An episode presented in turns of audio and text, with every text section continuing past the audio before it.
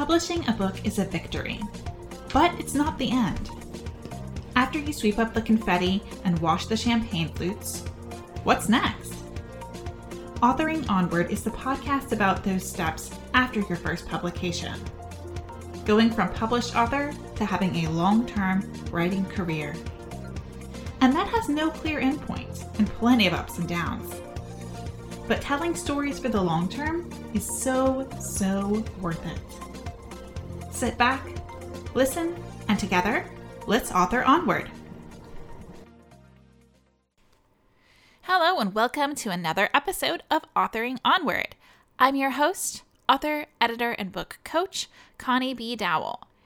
And I hope everyone had a great Saint Patrick's Day. Um, I unfortunately it was rainy here. I would have liked to, you know, celebrate out in the yard, but it was super rainy. Uh, but we had, we put on some Irish music. We had a little dance party with the kids in the kitchen. And it was fun. They enjoyed it. Now the rain has cleared and I'm diving back into work on Evil on the Eastern Shore and writing Mysteries by the Sea. So this springtime, sort of springtime, we did have snow last weekend, but sort of springtime is a great time to look ahead and, and write warmer weather. Now, moving on to today's episode, uh, I have another author interview for you guys today. And um, so this time is going to be a deep dive into like a launch postmortem. So I talk with an author who had a, his book launch in twenty twenty, and he's now, you know, some time has passed and he's reflecting back on what went well, what maybe he would do differently, kind of pie in the sky dreams that if, you know, the budget had allowed or if circumstances had allowed, he would have done. And so I think this is a really helpful episode for y'all to listen to if you are preparing for a book launch, um, or especially if this is your first book launch. This might be a really helpful episode. So without further ado, I hope you enjoy. All right. Well, today I have another lovely author interview for you all today on the podcast. So welcome, Ed. Would you like to introduce yourself? Yeah, Connie, good afternoon. My name is Ed Diganji. I'm the author of a book called The Gift Best Given, uh, which interweaves two stories. The first is my search for the woman who had placed me for adoption at the time of my birth. And I started that search as I was approaching my seventieth birthday. And then the second story is that of the woman who I found and the many surprising discoveries, uh, the greatest of which was that she had been a celebrity performer in the big ice shows of the nineteen forties and nineteen fifties at the time of my birth. Wow. So that is a heck of a discovery. Um, yeah, it was quite, it was quite unexpected. Yeah, quite unexpected. Um, so we're here today to talk um, a little bit about the the very recent launch of your book and some of uh, the kind of like a launch post-mortem, or about some of the things that went really well with producing and launching the book, some maybe some changes that you um, would do if you were to do it all over, um, and correct, some things that you might do maybe later. So um, you want to start with like um, your process in launching the book and some of the some of the things that went really well. Well, you know, I, the book was published in May of twenty twenty. So at that point, we were about two months into the pandemic. And what I heard from lots and lots of people, especially if you were watching the media at that time, give it a couple of months, this will all be over. Hmm. And I, I chose not to do that. I just decided, let me go plot ahead. And, you know, so that was the first thing that I did that was right. I didn't wait because I might still be waiting. Uh, yeah, I'm not a terribly impatient person, but I had made the effort to find an agent for the book. I found some interest, which kind of evaporated with a little bit of time. And I figured at my age, I, you know, life's too short to be sitting and waiting. So I, I went ahead and I, I self-published. And if, if I had one thing that I think I did really right, it was just going and doing it. Yeah, so sometimes just embracing that moment is key. Um, now, of course, that's something that we certainly could not have predicted, that it was the pandemic. No, absolutely not. Going on and on. Um, but yeah, particularly in self-publishing, people were, some people had more time than others, um, unless you had small children, then you had like way less time, but some right. people had more time during the pandemic to read books. Um, so, uh, so that was definitely a big doing something right, just kind of taking that plunge and going for it. Um, I think a lot of newer authors maybe wait a little bit too long to pull that trigger. Um, so what are some of the other decisions that you made um, in the production and marketing of the book that you think went really well? Well, I think I think the biggest piece, save for let's put it out there in the world, was I you know I went and I found myself a good good editor, and as I said, the book was written in two parts. Uh, you know, the first being my story, the second being my birth mother's story. And when I sent it to the editor, it really was pretty much in that format. It was, uh, I've used the tagline, a son's search and a mother's journey. Mm. So it was book, it was book one and book two. And she got back with me and said, I'm going to take some liberties with your manuscript. And she interleaved the two stories. You know, it went from a piece of search with a piece of story and a piece of search with another piece of her story. And it just could not have worked out any better, I don't think. And, you know, and those, you know, the readers seem to, to embrace it that way. I think it's a much smoother reading uh, piece of literature than if I did book one, book two, you know, with that abrupt stop in the middle. So I was, I was very pleased, you know, that was probably the most significant expenditure in public in putting my book together. And, you know, and I, I, if I could tell a new author anything, is, yeah, make the investment. It's, it's a worthwhile thing. Oh, great. I'm so glad you had a great editorial experience. Um, as an editor myself, I can't help but agree that, um, yeah, it, it really can make the difference in ways that you don't always expect. Um, so it sounds like you had someone who was very skilled developmental editor, um, which a lot of folks who are new to publishing, they think of editing and they think only of um, you know, fixing the sentences and the grammar. And well, that is a really crucial and important part of publishing. Um, getting that kind of developmental feedback is, you know, that's a benefit people are not even thinking about. Um, if they haven't done their research. So yeah, I was, yeah, when I sent it to her, I was very comfortable with the with the grammar and with the sentence structure. And yes, certainly she came back with a couple of couple of places there where she said, you might want to put it this way, and here's here's my corrections. But by and large, you know, the the great value is she just made it a better book, you know, by touching it in so many different ways. And I'm, yeah, I'm very grateful for that. Yeah. Great. Um, great. So um, I know that was one of like the big, big done rights in like book production, but what about um, some of the other decisions? And yeah, I, you know, I, I tried to self-educate myself as best I could. Mm-hmm. I'm a member of North Carolina's North Carolina Writers Network. Uh, the network does a couple of conferences every year. Our county has a a group that meets once a month. So there's some chance for education there. And, you know, and then also there's just a wealth of podcasts out there. Mm-hmm. And, you know, my first, yeah, the first ones I encountered were very much uh, genre specific, genre writers and writing to market. And my, you know, my first impulse is, well, that's not for me. And I'm not sure I respect that as, as literature. And I've come to change my mind a good deal on that. But, but, you know, much of what I found there was just advice on how to self-publish. And in that process, you know, certainly there was Kindle Unlimited, there was K D P, and I made the decision to to basically go wide with my publication. So the book is on K D P. It's, you know, it's, and Kindle is obviously a, a, a super source of readers, but I also chose to um, publish the book with Draft to Digital. And Draft to Digital is an aggregator who will take your book and send it out to a dozen other places.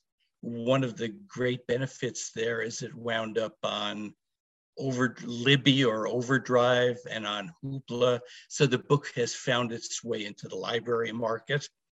And that's been a positive. I've had a couple of book clubs that would only read books, especially during the pandemic, if they were available on Hoopla. And that's, you know, that's made me popular with them, or gave me entree where I, where I might not have otherwise had it. And um, I also published with Ingram Spark. And yeah, I think I think every writer, you know, if they really think about it, wants the uh, the ego adventure of walking into a bookstore and seeing their book on the shelf. And you know, it, it didn't take a whole long time to realize that all the bookstores around the country were not about to order my book to put it on their shelves right away. And yeah, I, I have a number of stores which have done that, and they've done it because it was available on Ingram. Uh, several others have done it, you know, basically through a you know, through a consignment agreement.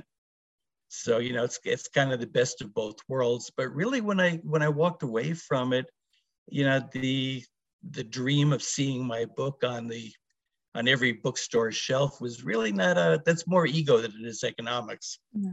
You know, when you take away the price of producing the book and the discount you offer the the bookstore, there's yeah, there's not a lot left at the end. Yeah, yeah, it's definitely more per sale when you're getting it through yeah. other channels for sure.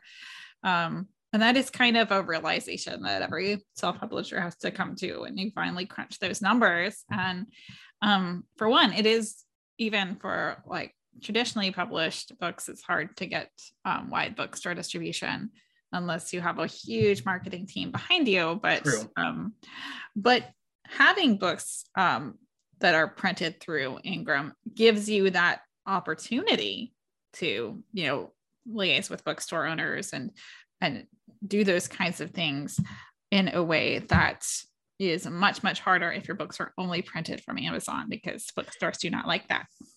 Yeah, that's true. And I've got two cartons of book down, books downstairs. One is an Amazon carton and the other is an Ingram Spark carton. So, you know, when I talk with a with a bookstore, and I've got a couple of events coming up in April, you know, I'll, I'll take books out of that Ingram carton because, mm-hmm. you know, yeah, because, yeah, I guess the biggest reason is they're not Amazon, but because they also have the I S B N number with the price on it and, you know, and everything that the bookstores want to see.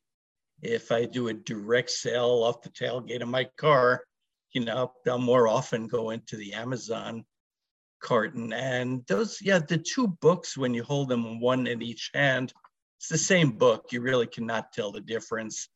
And the Amazon books are probably about a dollar, dollar less per copy when, when, when you pay the bill. Yeah, yeah. So, but it's important to research all those options if you are planning to do print sales in any um, any real volume, um, even for events. So yeah, there, there's a world of information out there. You just mm-hmm. need to look for it. I, I think the other big piece that I did was I, you know, I built myself a website, and in addition to information about myself and about the book, I made it possible to purchase both digital copies of the book as well as the print copies of the book off the website directly. And I've had a, I've had a very substantial revenue stream that way. You can purchase uh, an autographed personalized copy of the book from the website. And I, I do payment via PayPal. And I, you know, I've got a, a Bluetooth card reader. So if I'm out in in person someplace, I can take credit cards right there as I as I sell copies. And I use PayHip to to sell ebooks. and PayHip makes it super easy as well. So, you know, I think both of those were good additions to a revenue stream. Yeah, absolutely. Um, I think that's, you know, a neglected revenue stream for a lot of people. I haven't really ventured into direct sales myself, um, just not wanting to get into the hassle of it. So, but PayHip obviously makes it really easy for eBooks. Um, do you, how, what's it like shipping out autographed copies? Um, like, well, for my wife has designated herself the, the shipping manager. And, you know, when we get a copy in, I've, I've got the, you know, we've got the wrapping and packaging materials, everything goes out in a hard, in a hard carton. When you take payment by PayPal, you can do your, your shipping labels and your postage right off of PayPal. So, you know, unless you have a, a real onslaught of books, and that's everybody's desire, yeah. uh, or onslaught of orders, you know, it, it's really a, a pretty manageable process. You know, I, you need some packaging materials, uh, just really then just kind of ironing out your process. But, you know, during the launch of the book, I was sometimes sending out ten, fifteen books a day. And it took a little bit of time, but it's, you know, it's well worth it. You know, certainly you, you have the, the benefit of, of no intermediary there. So you've got the book in hand, and you know, the difference between that production cost and sale cost is your, is your profit, and is significantly better than selling through any other channel. Mm-hmm. That, yeah, that is definitely true. Um, so um, kind of tying back to some of um, what you mentioned before, like you mentioned um, book clubs were one of your marketing strategies. Um, would you like to speak to that a little bit more? Because that's really interesting. Yeah, well, I was going to say that, you know, the, the ability to direct sell as, you know, in the absence of having a, a promotions manager for me or a marketing manager, has, you know, has kind of forced me to go out and look for other opportunities. So I've sought out book clubs. I've sought out senior groups, you know, and there are any number of those, civic organizations.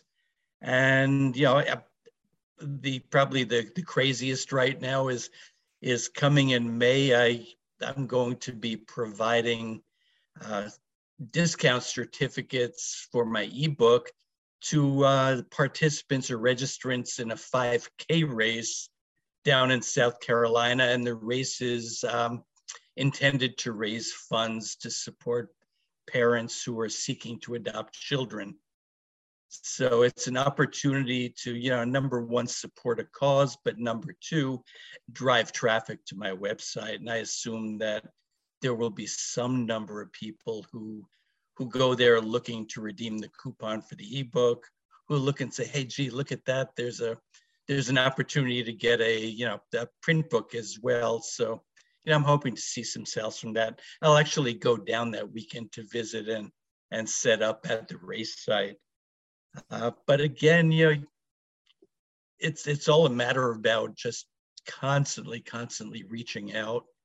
Uh, the end of April, April thirtieth is Indie Bookstore Day. I think Indie Bound is supporting that. And I, you know, through the Southern Independent Bookstore Alliance, I got a list of all of the member bookstores, made up a mailing list, and basically said, are you going to have any activities around Indie Bookstore Day? If so, you know, is there an opportunity to participate? And pretty quickly, I got three responses back saying, we'd love to have you. And again, it's an opportunity to put your face in front of people, put the book in front of people, and yeah, get to talk about it, hopefully sell some books.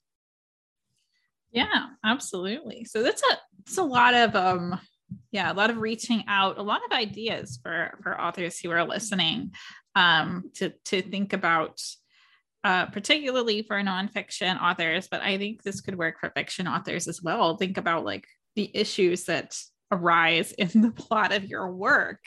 Um, what tie-ins there are. Is there work set in a specific time period or place, or um, but one particular topic that comes up where you can find those other organizations and interests to draw people in. Yeah, actually, I'm thinking, I, I believe you um, interviewed Landis Wade not that long yeah. ago. And Landis has done a fiction book, which is based on a historical event. And Landis has been wonderful, you know, reaching out to, to organizations with an interest in history and an interest in what he's been uh, writing about. And it gives him an opportunity, number one, probably to, to solidify his own knowledge of that history, but number two, to again, go out and reach an, a probably interested audience. You know, so there, there are opportunities both on the, on the fiction and nonfiction side. Yeah, absolutely.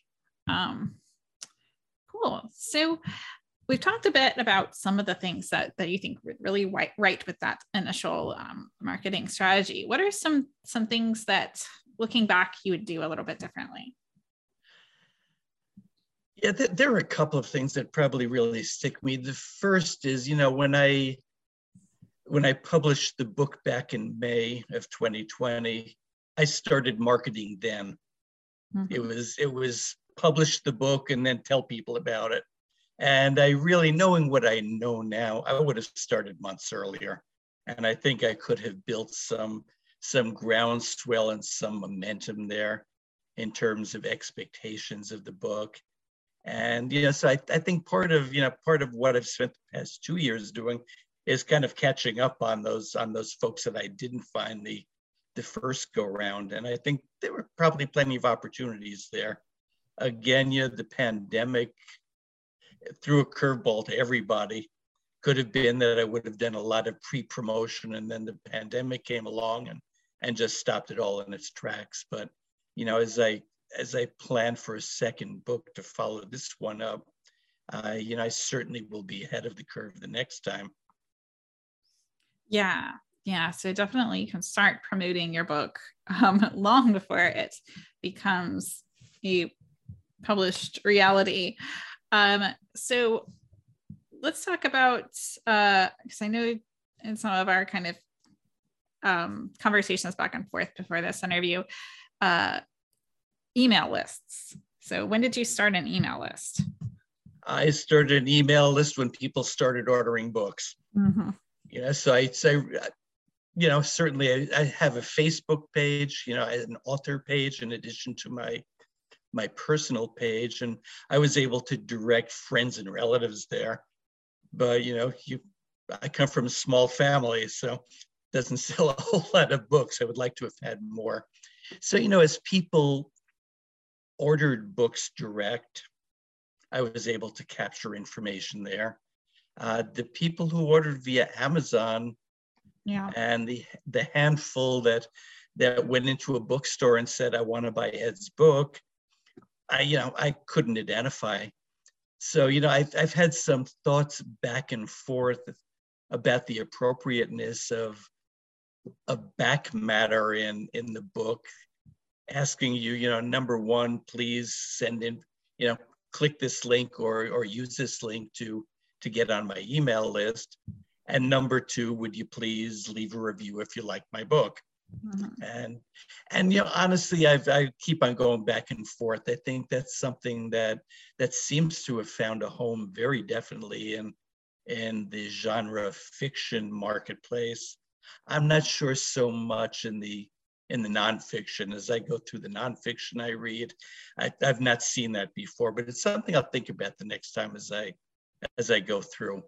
But I do have a mail list, which is which has grown happily, and excuse me, and you know probably once a month, once every six weeks or so, I'll I'll send out an update newsletter, and you know it's it'll. talk about my activities, anything interesting I may have found in the, you know, in the search for, for my birth mother. And, you know, that's been a continuing story is in terms of what I've discovered about her or about family.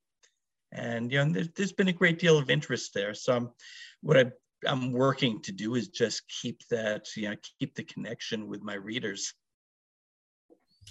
Yeah, that's a that's a really powerful part of newsletter marketing, is that you do keep that connection between books. Um, otherwise, people will forget um, before you come along with your next book. They'll have forgotten because you read a book and you put it down and you move on.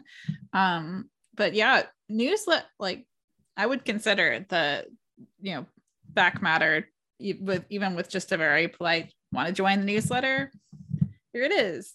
Um, cause that can be, it that's basically just like free advertising for your newsletter. Right. Um, yeah. To an audience that's obviously stuck around to the end of the book. Um, but, uh, but yeah, it can be a really powerful tool even before your, even before a book, a person launches their first book. If you've got, you know, something even like a sample chapter to put up that newsletter subscribers could download and read, then right. you can start gathering emails.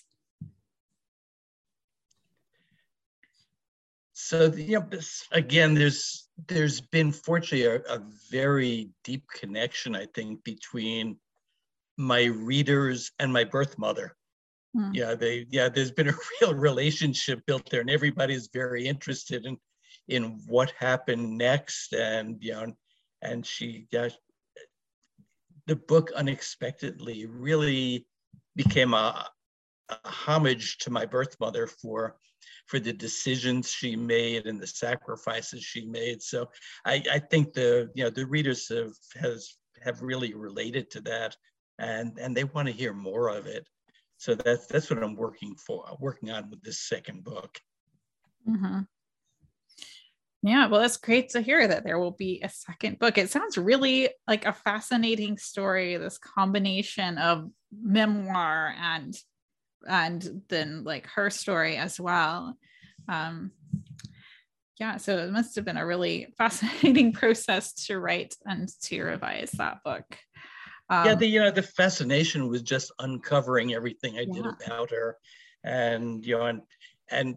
Unfortunately, by the time, you know, by the time I had started my search, she had passed away. Yeah. Not that long before I started looking. Oh. You know, she had a fairly long life, but I've, you know, in the meantime, I've met cousins and and built relationships there. So there've been some very, very interesting stories and insights.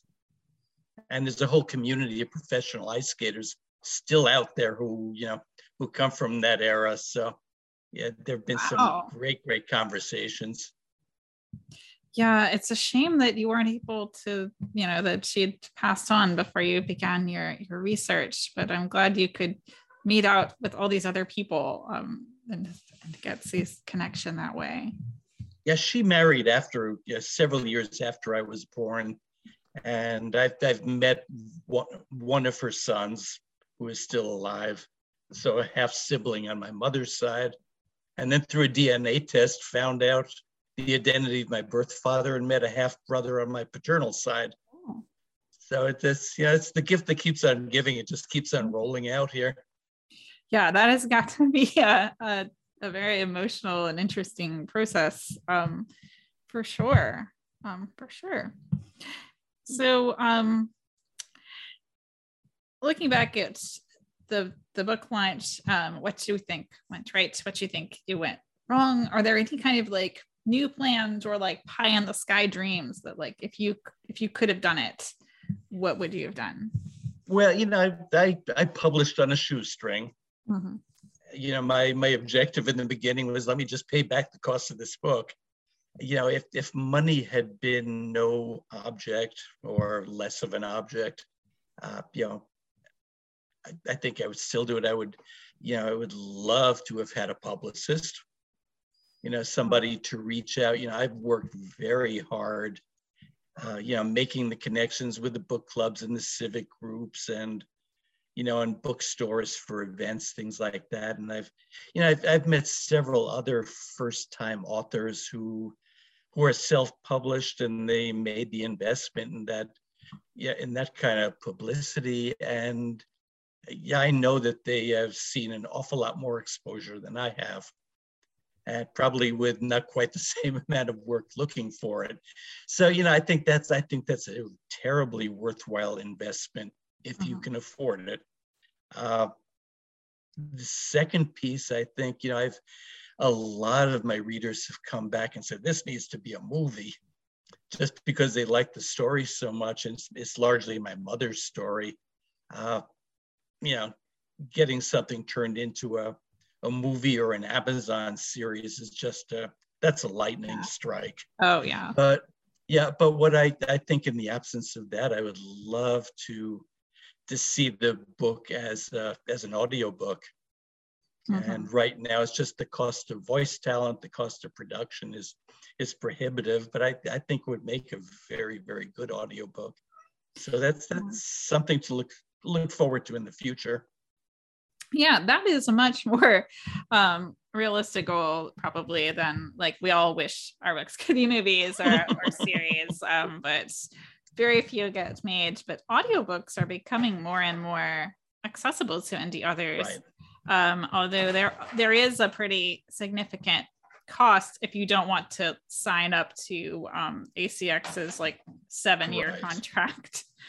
Um, so that is the trade-off, but but it is a more feasible goal, and audiobooks are really um, really gain, gaining momentum in the last couple of years. Um, yeah, and as you mentioned, pub like.